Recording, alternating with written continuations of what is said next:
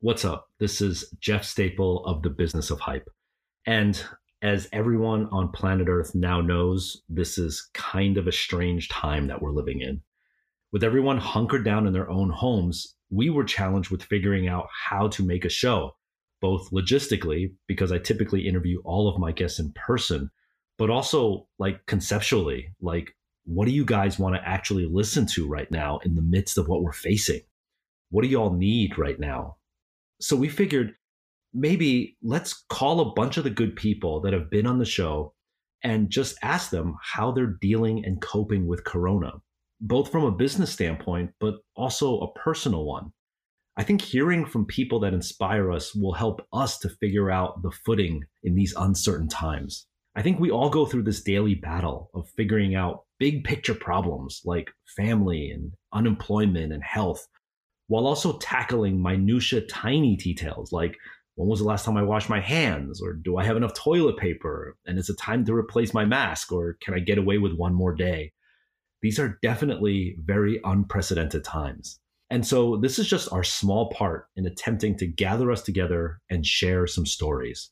I hope you're able to get something out of these. I know for sure it's helped me out a lot just to have these conversations. Okay, let's get into it.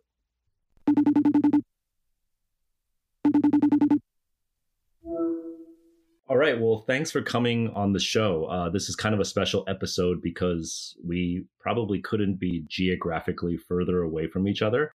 Um, but we're gonna we're gonna do this via teleremote uh, due to this COVID era that we're living in. So before we get started, um, please introduce yourself. Who are you and what do you do? Ah, cool. I'm Andy Fallshaw. I'm one of the co-founders of Bellroy. I'm its CEO. Uh, so I do Bellroy. Uh, I do carryology which mm-hmm. is a blog discussing all sorts of ways to carry. And then I also try and live the best life I can. So, family man, sort of surfing, living, mm-hmm. community, nonprofit work, all sorts of things to just try and live as fulfilling a life as I can, I guess. How many other co founders are there in Bellroy? Um, the core oh, it's Bellroy's always got these loose edges, but in co-founders we talk about my brother Matt, um, his partner Lena. So they're both very ha- actively involved in Bellroy. And then um, early days, we had Hadrian Monlu, who was a designer who came across and helped. And then um, that was sort of the core founding team. And then we also had crew that are still with us. Um, Jimmy Gleason's our creative director, an amazing guy who was there from the first Scribbles um, Lincoln Eath is a great friend that um, works in and out of Bellroy. So th- there was a sort of strong founding team, but we talk about the co-founders as Matt, Lena, Adrian, and myself. Got it. Uh, you said you're CEO, right? Yeah, yeah. Even we, though that title feels a little bit formal and stuffy. Yeah, because um, I mean, tell me a little bit about your background because we've interacted in person a couple of times, and you don't act like a CEO, and you're pretty creative minded for a chief executive officer. yeah, yeah. So um, I, I, I guess I wish CEOs had more diversity, and I right. think we're starting to see that as well. But I certainly come from a design background, predominantly um, working in brands design. Um, I'm also an engineer, as are Matt and Lena, and so we we sort of have this mix of what we often call art and science, the more mm-hmm. sort of emotional, um, sort of less tangible side as well as the the process side. And I think we we try and do things instead of doing things the way they've always been done. We try and work out how should they be done. And so there's there's a lot of conventions we don't follow in Bellroy. There's a lot of things we do quite differently. And sometimes you then just need a job title that helps other people navigate who they're yeah. talking to and where, but we certainly try not to use those titles too often. Before you guys started Bellroy, where you mentioned, you know, design and engineering, were you in the bag industry or accessories industry before that? So I I designed for a couple of bag brands, um, and then the major period leading into Bellroy, I was four years at Rip Curl, and that's a surf brand. Hopefully, some of the listeners know of. Um, there, I was global chairman for equipment division, which includes all their travel gear, bags, board bags, lots of hardware, um, lots of accessories. Okay. So certainly Hadrian and myself were very actively shaping that range. But then before that, from my university days, I was um, freelancing for some bag brands, and I've I've always had that passion in the the carry space. I mean, the the rip curl job sounded like it was a pretty cushy, solid career, right? I mean, it, it seems like you could have probably been there for for most of your days. Why why did you guys decide to start a, your own thing from the ground up? Oh, totally. It it was one of the most indulgent jobs you can believe. Like it, it was a lot of hard work. Like I I did I did work long hours, except you know global meetings were in Hawaii and Bali yeah. and Hossegor, you know, and it was like it was always based around an epic sort of surf destination, and and you so actually smash the, out the word cushy. The, the word cushy I use is, is un, underestimation. it, it, was it, it was many people's idea of a dream job. It really was, and okay, um, Rip Curl are an incredible organization to work for because I started as a junior accessory designer on like you know the equivalent of minimum wage and um, what they let me do was just really work hard on projects that I thought would bring value to the brand. And they kept recognizing that and rewarding it. And so I, I went through some pretty rapid um, promotions and evolutions. And, and so it really was a great brand, except um, I think about four years in, it was it was just realizing that it was going to lead to a really lovely, enjoyable life, but it wasn't mm-hmm. really going to change the world much. And mm. I think for me, I've I've always been quite aware of some of the problems in the world and wanted to see if I could contribute somehow. And so I think Matt and Lena went through a similar process and and they were leaving consulting careers of sort of supply chain engineering management consulting and i think we were all just talking. We'd worked together in a family company before and we loved working with each other. And it's like you know what? If if we actually started something together perhaps there'd be more chance to shape it into the real vision we wanted where we're, we were combining things we love doing with things that had an impact beyond ourselves. Yeah that's it's a uh, it's honorable but it's also i would imagine risky right? What were some of the like things at risk when you were thinking about leaving the extremely cushy job and then and then going out you know it's easy now to say oh yeah that was a great idea but before Bellroy took off, or even was not you know conceived, what were some of those risks that you were you were putting on the table? Oh man, to give you an idea, I mean, but as we were discussing what we do together and what sort of shape it might take, um, you know, we were looking at the research and depending on whether you're in a boom cycle or a bust cycle, back then when we looked at the success of startups, it was something like 10% succeeded yes. in a meaningful I, I, way. I read that stat as well. Yeah. 10% of startup brands make it past five years. So and, and if you like that, just to give you some perspective for the listener, that's a hundred brands start, 10 make it. 90 fail.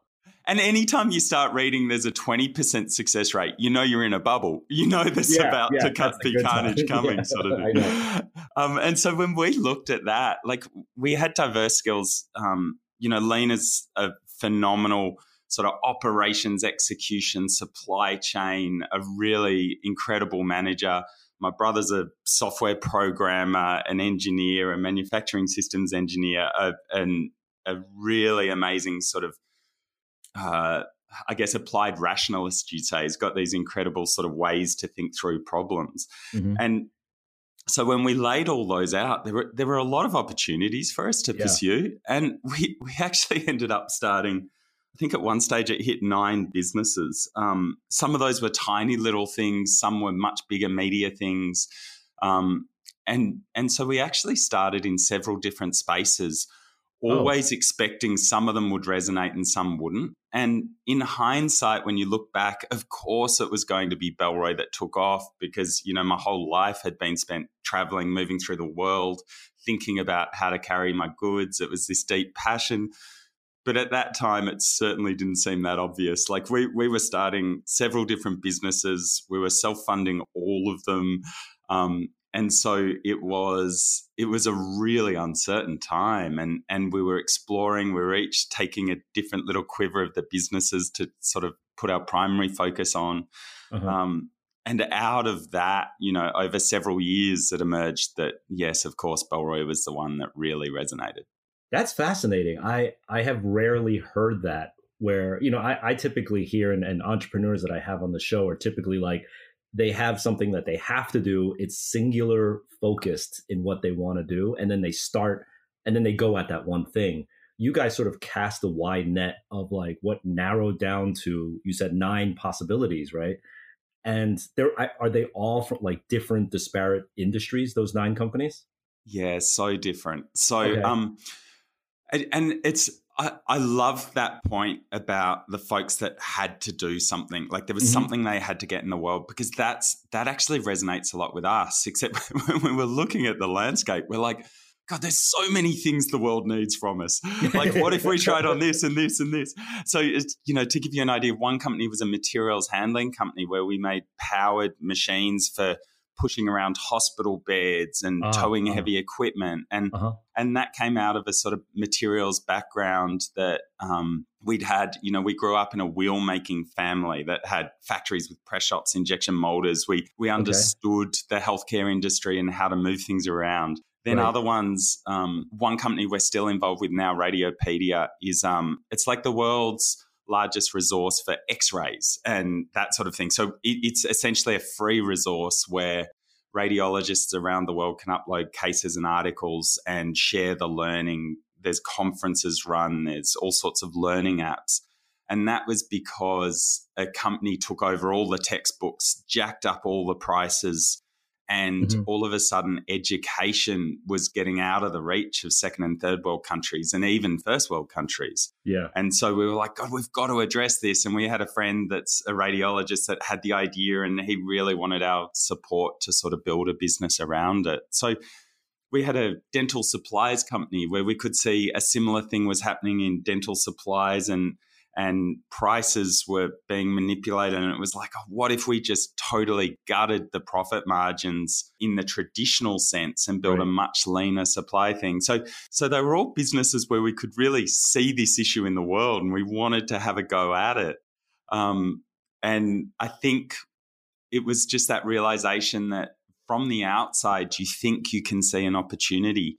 But once you get in and really start wrestling with it, Mm-hmm. There's often hurdles you hadn't realized. There's often reasons why it's that way that you you couldn't see until you really started to wrestle with it. So from that outside view, you can see all these opportunities and then I think what we tried to do was come in and really dig in and try and get something to market quickly and try and start exploring it. Mm-hmm. And that's why it, it sort of started as such a big funnel of opportunity. And then as we got in, we could start whittling it away and either closing or selling or moving on or expanding or doing other things depending on what we saw once we got into it. So, what was the one deciding factor that made Bellroy rise to the cream to the crop? Was it because it was like you sort of mentioned, it's easy, it was the easiest to get off the ground? Um, so I think there's many reasons a business succeeds, and I think these days you have to have many things go right, many parts connect for a business to really sing and resonate.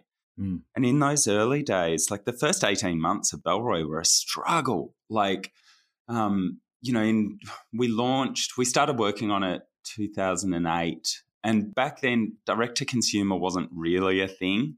It was, um, you know, businesses had website sales, direct sales, but you, you basically built a brand through wholesale channels for sure. And so our first product sold in 2010, and it was really hard to get retailers to understand our product. Like our wallets were so different. Like you'd mm-hmm. open it up and it looked like it was a wallet with two card slots. And that yep. was just confusing.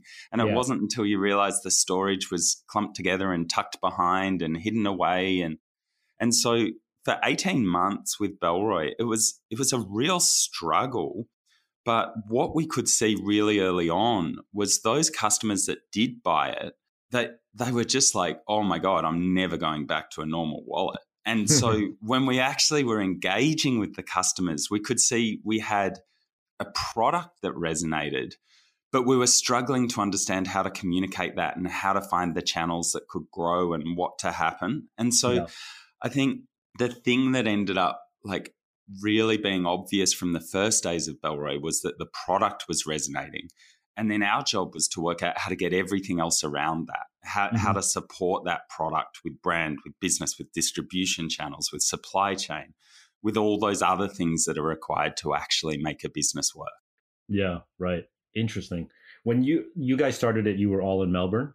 Yeah, so um, Bellroy is Bells Beach and Fitzroy, uh, mm. a splice of those two worlds. So I live down in the Bells Beach area with my family, and Matt and Lena live in Melbourne, in um, inner city Melbourne. And so we've got an office in Fitzroy and an office in Bells Beach. So um, I think the the first sort of seeds of Bellroy were around our dining table in the Bells Beach area, and then as it grew, we started incorporating some of those Fitzroy and Melbourne based functions. And so it's always been a brand that's sort of been split between this vibrant inner city suburb of Fitzroy, which is just one of the world's great creative hubs, and then this sort of relaxed coastal lifestyle down around Bells Beach that is much more about getting into nature and immersing and doing all those things. And one of the real benefits of the Bells Beach area is the town. We, we live in this sort of little cluster of towns, Torquay, Jan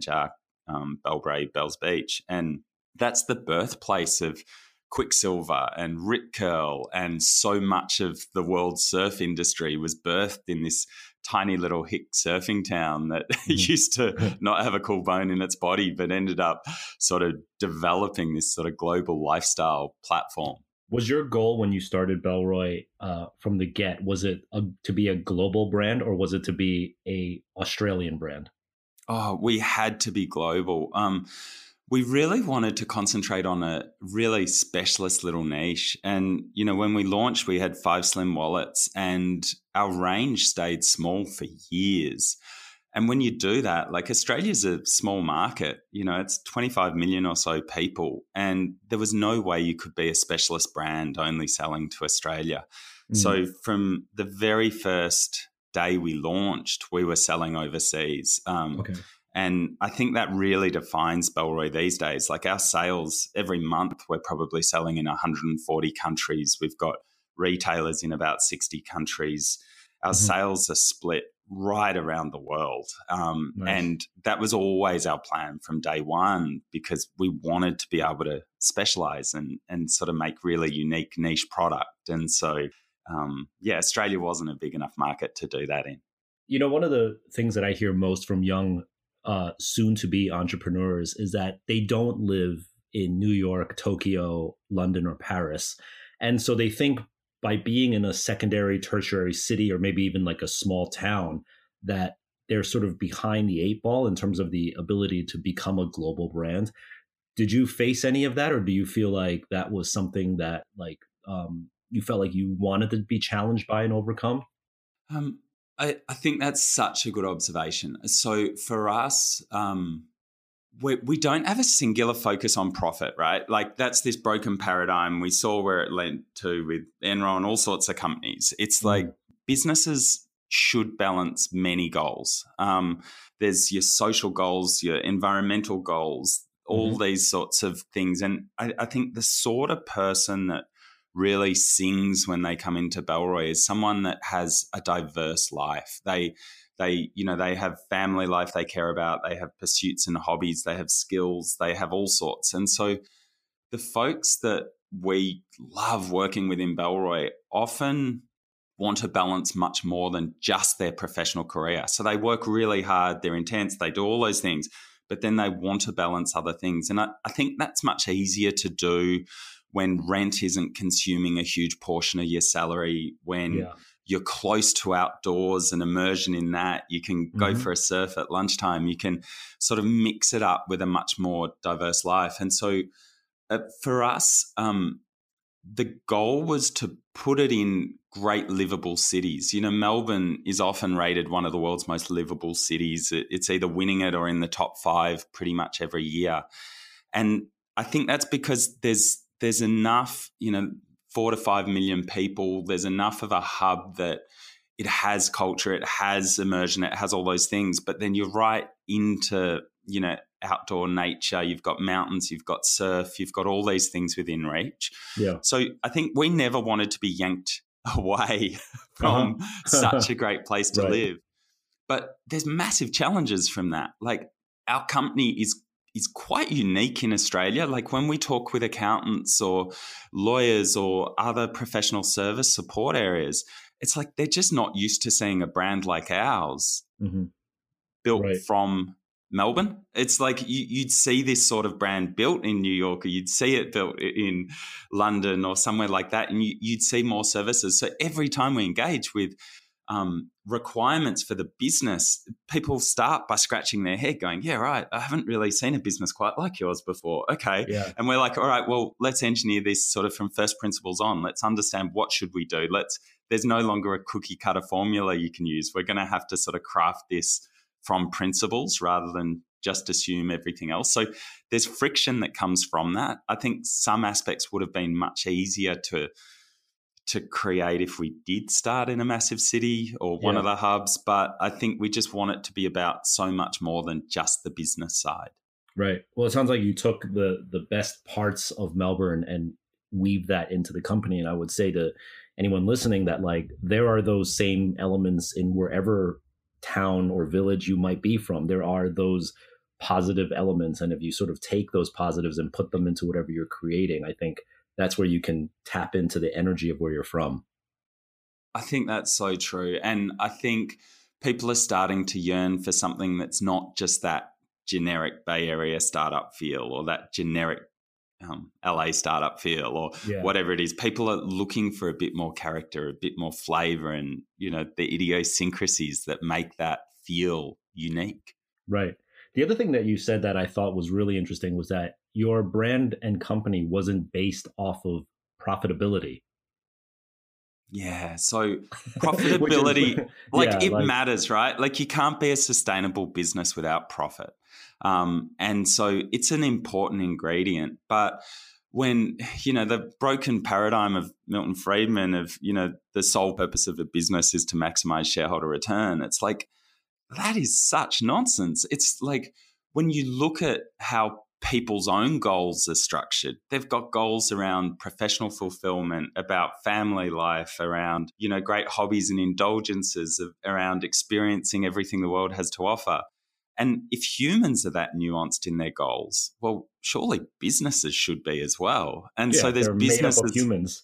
exactly, exactly. And so it's like really trying to tease out, well, is this business all about supporting local or is it all about bringing global access to, you know, amazing crafts folk in different regions or it's like th- there should be so many different goals for businesses and every business should sort of tease out those goals and get people that are aligned to those goals and then try and work on a little quiver of goals rather than this one overriding paradigm that profits all that matters because and that breaks a lot of shit when that's your only goal. Yeah it also makes life sucky when it's just about numbers you know and i i think and I, I would assume it's for you too like if you can wake up every day and really enjoy what you're doing and what you're producing and your team can too that's like over 51% of the goal Oh, absolutely. And and having the people you're working with not being one-dimensional characters, having them being these nuanced individuals that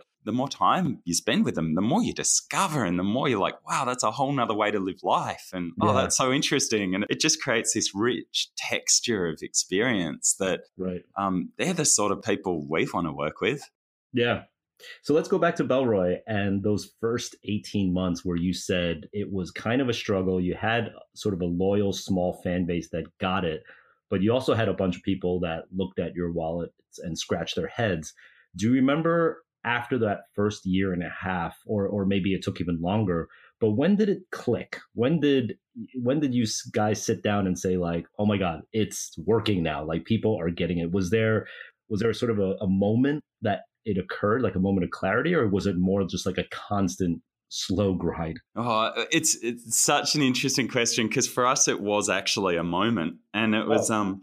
It, which isn't normally like it's normally this slow grind, but you know we've been experimenting, we've been iterating, um, one of the companies we were running, Tricycle Developments, was um, a whole bunch of really sophisticated computer sort of software programmers. Um, we'd been writing sort of complex backend software for companies. We'd been doing this stuff, and some of those geeks had so been. was this work- one of the? What, was this one of the other eight companies you were? uh-huh, yeah, yeah, yeah, Okay. yeah, yeah, totally. Okay, so this Uh, is one of the uh, the sister companies. Absolutely. That um, my brother had been spending a bit of time in, and some of some of the um, geeks from there had been experimenting with some of our team who were doing um, playing with landing pages. Really, it was like, Okay. how do we take someone through a journey to explain why our wallets look the way they do, and and what benefits that gives the user. And so they ended up um, developing these landing pages and then exploring, you know, go, Google advertising as ways to sort of get a little teaser ad onto a site and then bring someone into a landing page experience. And Okay, and It it, was- started to was- work. oh my god! like give, give me give me some like metrics. What do you mean work? Like, what was the change? like um from that point like we'd already built a little bit of a base but from that point for the next many years we were growing at hundreds of percent like like high hundreds of percent even oh um so it like was just this Oh my God, it was just this rocket ship. And so it was fascinating because for the first couple of years, it was just that taking off. And then all of a sudden, we were production constrained. Like, we, we only had one maker, this amazing family company um, in India that we'd worked with previously at a prior company. Um, we were maxing out their ability to make our wallets. Our wallets were a really difficult wallets to make. They're mm-hmm. complex. They're not like normal things. And so soon we couldn't we just couldn't keep up with demand and then we had to go and find another factory that we could have that sort of relationship with where we could really invest together we could do all those things but that then took ages to get them up to speed and so we then had this sort of era where we were just we couldn't make enough and then we finally got more production on and then we could sort of explode again. And so it, it was many years of just astronomical growth for a company that you know we were bootstrapped. Like it was half a million us dollars was required to get Bellroy to profit and that that was it. So you know there, there was a big investment from our own sakes. We had Yeah. a lot of our own wealth in there. Um, but it it took off and became a real business quickly that could pay its way and fund its own growth and you know it just sort of went from there How many employees do you have now? um, there must be about 80 in Australia, maybe. And then we, what we do, we really partner with key folks. So there must be six or 700 people working full time on Bellroy. Mhm. Except the way we do that, we have really close partnerships with suppliers. We, you know, we are the only brand in that factory Wow. or that entire wing. Um, Wow. We they they make for us full time. We then utilize some distributors and um, other folk to sort of help sell our products into wholesale channels in other countries. We Mhm. outsource all of our warehousing. So we've got an amazing third party logistics supplier that has multiple warehouses around the world. So we, we try and keep the team as small as we can, Mhm. but then create really good partnerships. Got it. Interesting. And you know what's interesting uh, that I find too is that I actually knew about carryology before I knew about Bellroy. And um, you mentioned carryology in the very, very beginning, but I want to touch on that a little bit because carryology is basically like a media platform where you talk about sort of the the science and art of bags, right? But you also shout out your competitors, which is kind of a weird thing. Like it'd be like you know, it'd be like if McDonald's started a website that talked about Burger King and Wendy's all day. You know, like it'd be very or, or Starbucks shouted out other coffee. Like you would never hear that. So like, tell me about the impetus of like why carryology exists. Yeah. Um, Yeah, a lot of people do scratch their heads, and it, it's much more than just shout out. Like we've got close friendships with a lot of these brands. Um, you know, we we talk a lot behind the yeah, scenes. You're right. Like, I think I saw recently like a top ten buying guide from Carryology, and Bellroy wasn't in the top ten, and I was like, guys, you should show yourself a little bit of love. and, but, uh, yeah, it's so fascinating because so um Oh, okay. Let me uh, step yeah. back. So, Carryology actually launched before Bellroy. So, we started conceiving of both of them at the same time. Um, so, uh, 2008, um, mm-hmm. we were toying with both. And I think for us, this wasn't a, you know, Bellroy wasn't a brand we wanted to build and flip. It was, it, we wanted to build a business that we could love and work in for generation, you know.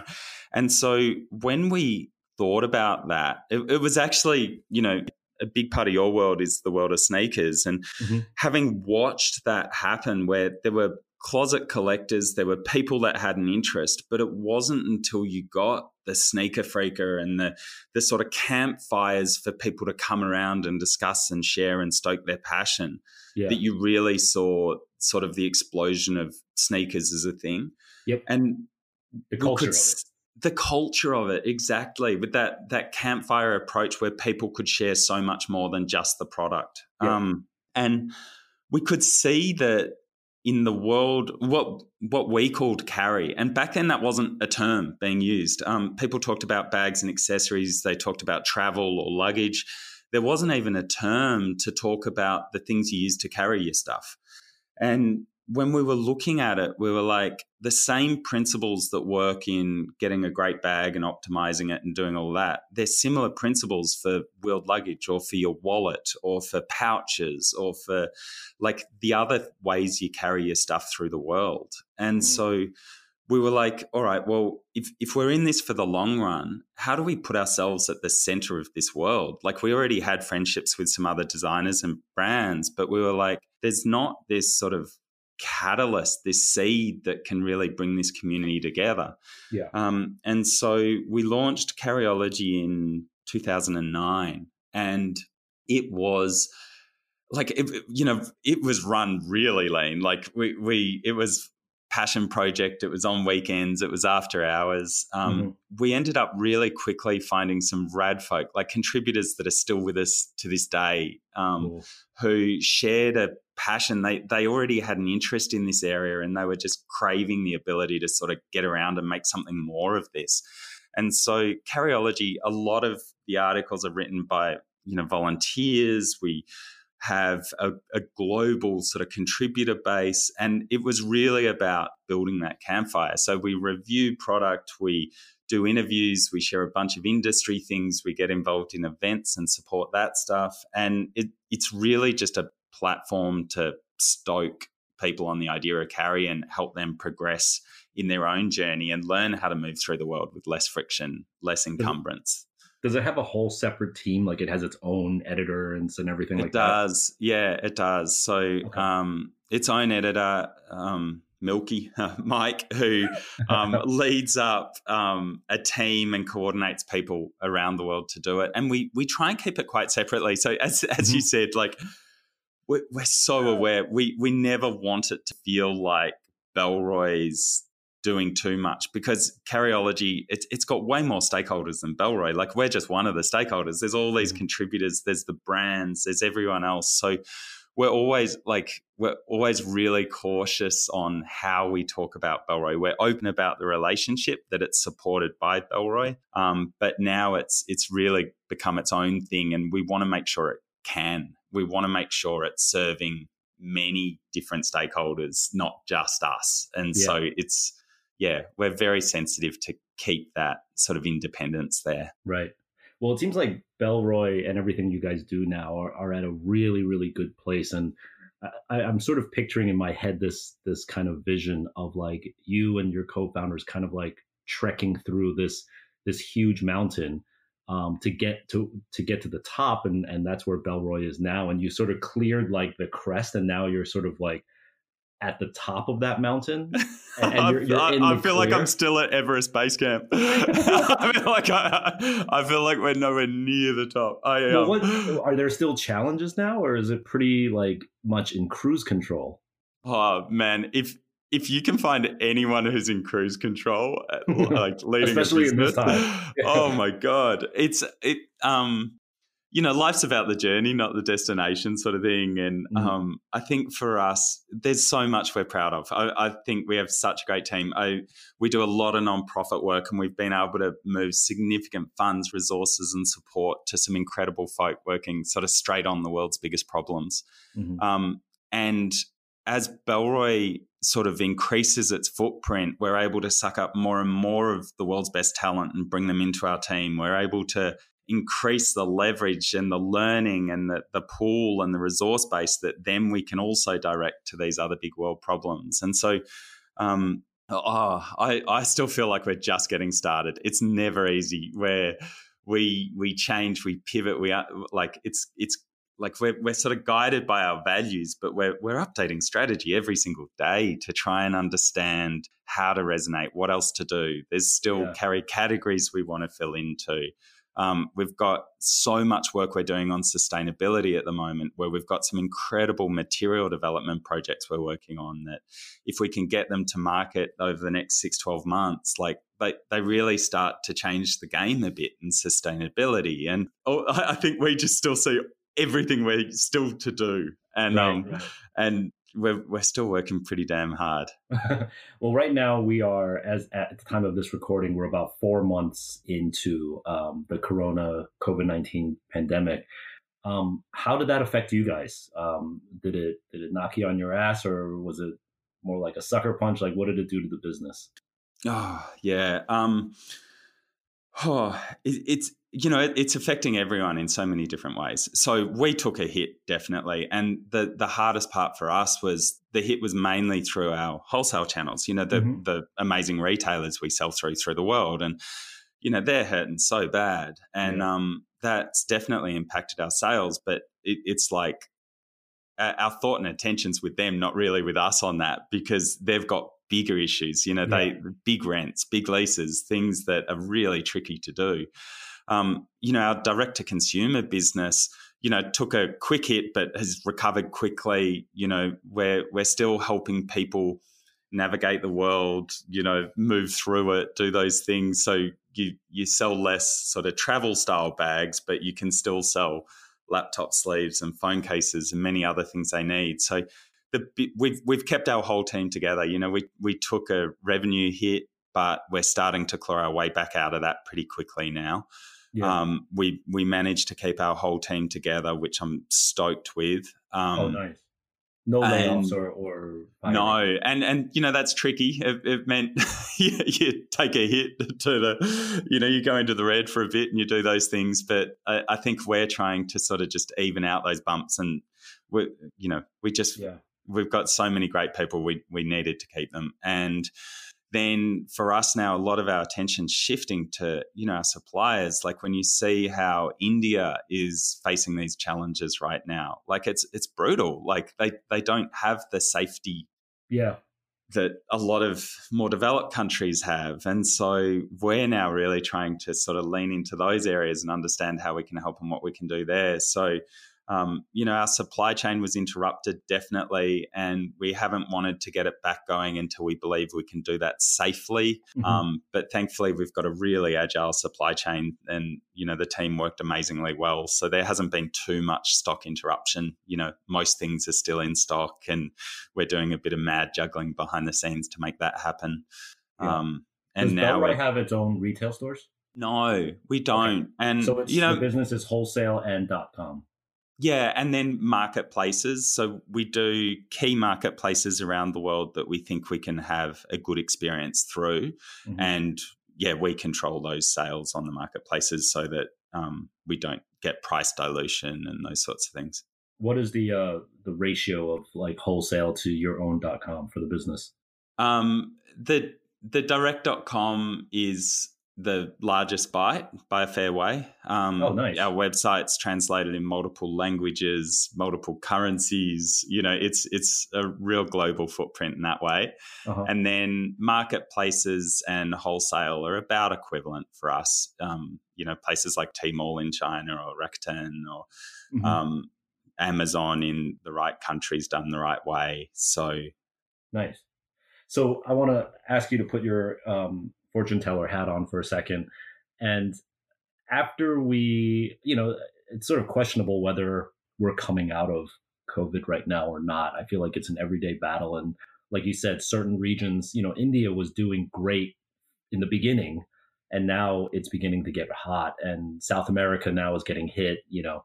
Um, after, like, if there's a vaccine and, like, you know, we're all sort of through this, do you think what the entire world went through will have lasting changes? Like, do you see us, let's say, uh, 12 months from now, do you see us just resetting back to life as it was before and, and we have forgotten everything? Or do you think we'll be really, really changed people? Oh, I think it's going to be different around the world. So, you know, first off, um, I, just like every other human, I don't have a very good um, success rate at predicting the future. but um, I think, you know, when we look back at history and, and similar events, you know, mm-hmm. you can look back at the um, Spanish influenza pandemics, you can look at um, the SARS virus through Asia. I, I, think there's there's legacies that live for the next decade or beyond. Yeah. Um, you can see Asia's incredible awareness around hygiene, you know, mm-hmm. mask usage, and you have disinfecting stations, and a lot of it's touch-free interfaces, and yeah. you can really see how you know large parts of Asia really built an awareness around hygiene that has lasted and stuck. Yep. Um, I think you know economies are smashed. Like they're being propped up by government spending at the moment, and mm-hmm. I think that's going to create you know lasting impacts. I think um, I think it's there's changes that are accelerating. You know, you can see e-commerce adoption has yeah. had its little hockey stick kick yep. um, after being very stable for the last decade. All of a sudden, there's a massive uptick, and I think parts of you know people will return to brick and mortar but it, it's likely that many new people are now familiar with e-commerce transactions and so I, I, think it's probably given us a bit of a step change that will hang around yeah um, how about work um, you mentioned you had about 80 people normally would they all sort of report to one headquarters or two or two offices you have you said right yeah yeah um, I, so I think it's fascinating to see what's happening at the moment. I, I think yeah. there's certain areas where really high rents have meant it's difficult to run businesses. So, you know, Bay Area is a classic example, mm-hmm. but also a lot of the financial districts of major cities. Companies have been spending a lot of money on, you know, expensive office space. Um, yeah. Ours are sort of out and not as expensive areas, so we don't have that same burden. But those are the companies right now where you're seeing them swap to, all right, we're now work from home. You know, we're yeah. now fully remote Right. And they've got a big incentive to do that. And I, I've got a bit of a cautionary note on that because I think there's certain styles of work and business that can go fully remote, but I think there's a lot of things you lose when you do that. There's a lot of cultural glue. There's a lot mm-hmm. of, you know, the water cooler discussions that end up leading to the landing page that ended up being what helped, you know, Bellroy yeah. take off. I think there's a lot of um, beautiful things when you bring humans together face to face or mask to mask that uh, that you miss when you go fully remote. So I, yeah. I think I think there will be a step change in how many people do parts of their work remotely. Mm-hmm. Um, I think a lot of businesses will probably overreact and go fully remote, and then two years later realize, oh shit, we're now missing all those little sparky ideas yeah. that used to happen. Maybe we've got to start bringing people together again. Right. Um, and that's a, such a hard thing to miss because it, it doesn't show up on a spreadsheet. Exactly. it's report. so hard to measure. Yeah. Yep. You just realize five years later your competitors are way more innovative than you are. and you're like, shit, what did we where did we go wrong? It's the water cooler. We don't have the water cooler anymore. I, I think that's exactly right. Yeah. I, yeah, I think you you got it. There's like a there's like an osmosis almost when you sort of, you know, like put people in a room together and and I think the remote working, we've, you know, I can speak for myself and my company, and I'm sure it's the same for you, but like we've managed to figure out how to stay productive, but it's not an always on thing. It's like, okay, I've got a Zoom call now. But then once the Zoom call's over, like not only does the Zoom call shut down, but I feel like everyone's sort of like osmosisness shuts down too. Like they're not absorbing anymore. It's just like, okay, I'll turn back on my brain when it's time for the next conference call, you know? I, I, I think that's right. And I think different, like, you know, there's certain introverts that are loving this. Yeah. um, you know, they're just like, oh, are you kidding me? I get to just sort of hang at home and do my thing in my space. Unreal. Yeah. Um, but I think, I, I think one of the things we talk about a lot is if, if, if you're running a dynamic company where the work is interesting, the work is often diverse as well. And different types of work need different setups. So there's mm-hmm. some types of work that are unreal done from home, or there's certain yeah you know, Google Meet or Zoom meetings that actually work really well. They're generally not the brainstormy ones. They're generally like the quick updates that touch in, make some core decisions and go. Uh-huh. And they're actually working really well remotely. But as when you're trying to, you know, design bags, it's like you need to be there with physical samples and you're cutting and you're sewing and you're you know stapling yeah. and gluing and you, you, know you need this sort of physical interaction um, right. and so i think really what we're trying to do at the moment is say well what's actually working better now that we're mm-hmm. remote let's mm-hmm. identify that and then what's not working as well and then when we come together in an office space let's make sure that's focused on the things that the office space is needed to create Right. And and so we're really trying to carve it up. And if if we succeed, sort of a year or two from now, our work week will be more diverse and more varied than it's ever been. We'll know mm-hmm. when to go remote, when to meet in person. We'll know right. when to travel versus when to stay home. Yeah. Um, and th- I think that's my hope. Yep. That that's a very hopeful future too. Uh, and I do want to um, give a shout out because I, I, you know, I've been a fan of Carryology and and Bellroy for a long time, and um, it was actually the the impetus for us actually being able to meet in person was oddly enough Miller Genuine Draft, which has this thing called the Design Lab, uh, which I happen to be like sort of the global curator of. And when they said, you know, we're gonna, you know, it, the the Design Lab sort of visits different regions of around the world.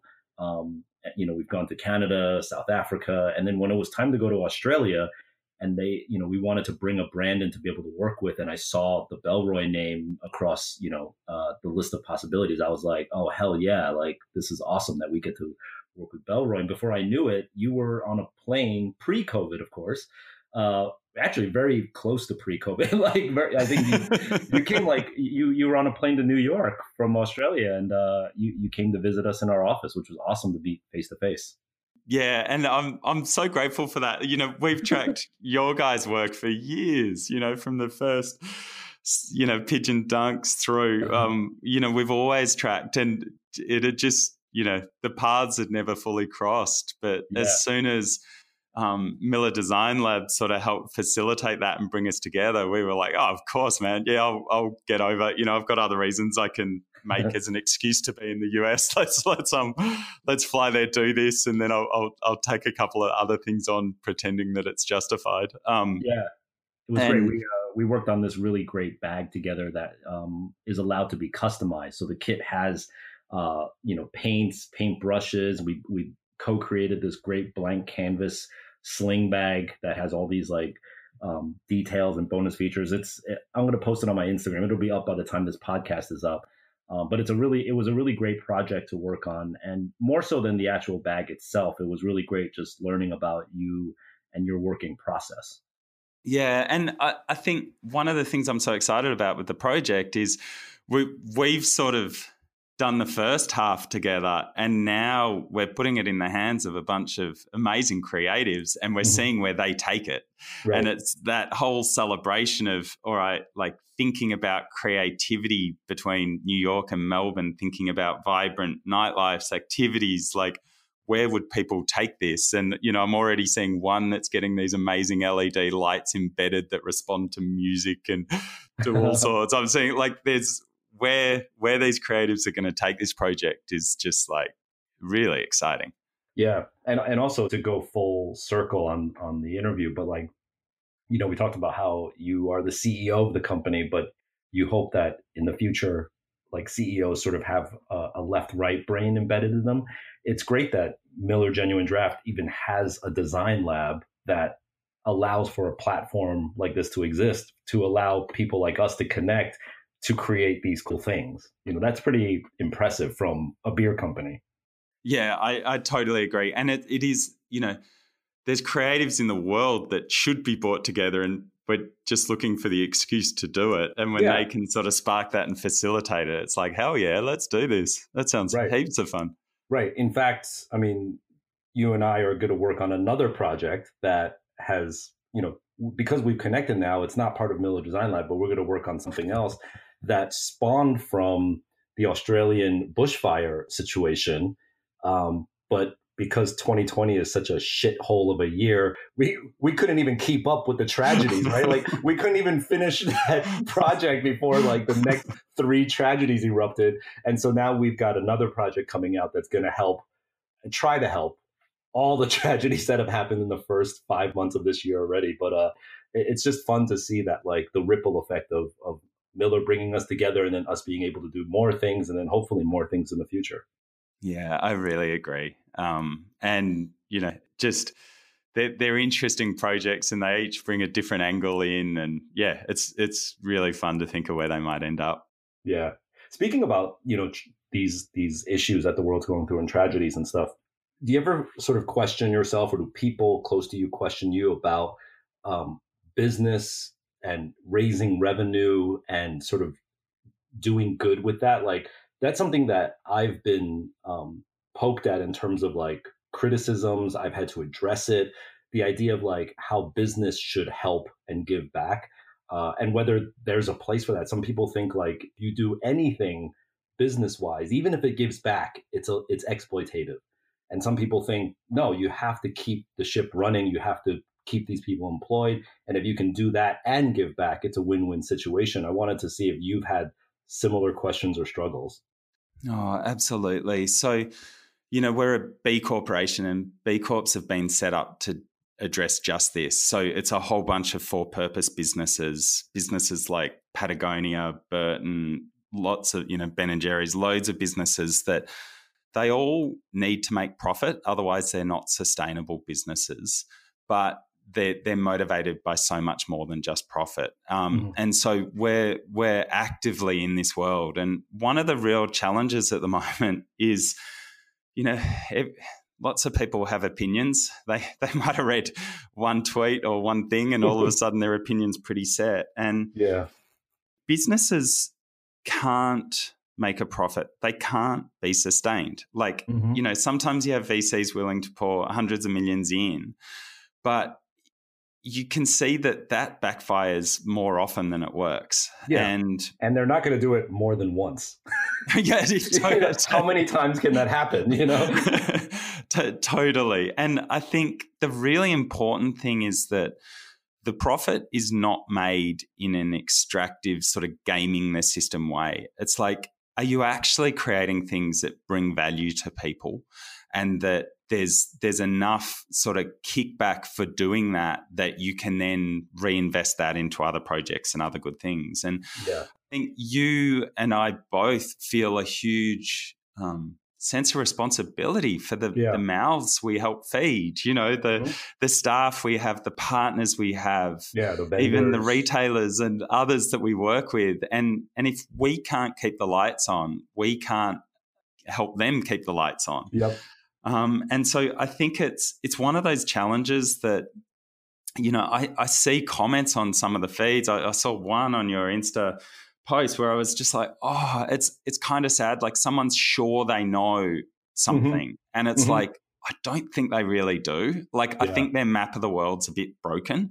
Right. And it's it's such a challenge because yes, it would be great if we could all have infinite material goods, infinite, you know, mindful goods, if we could all have these things and they just materialized out of nowhere. But mm-hmm. you, you got to run like you got to yeah. actually run proper formulas that that are help you do that for the long run and not yes. just this short term thing. And so, yeah. yeah. I think there's lots of profit that's made in bad ways, but there's lots of profit that's made in really good ways. Like Patagonia mm-hmm. is a really profitable brand and man, they've done a lot for sustainability. Like they've and done so much.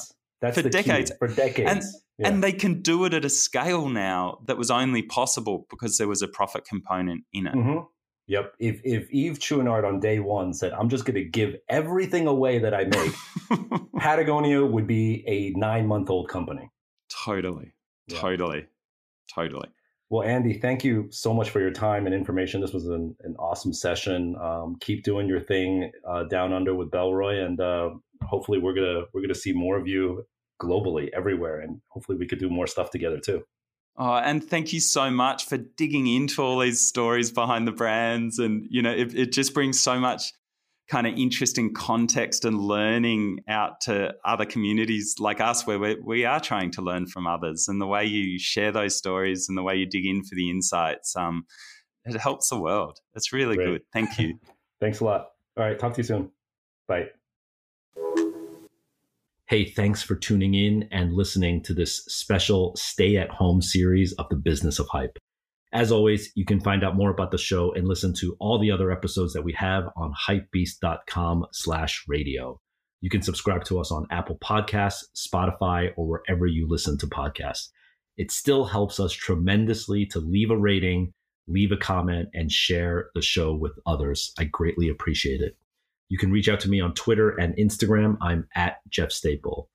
This special stay at home series of the business of hype was directed by me and produced alongside Christina Hong. Social distancing was practiced during the making of these episodes, and I urge everyone stay at home, distance yourself from others, wash your hands, cough and sneeze in your elbow, and don't touch your face. Stay safe, stay healthy, stay inspired, and we will get through this. I'm Jeff Staple, and you've been listening to the business of hype on Hypebeast Radio.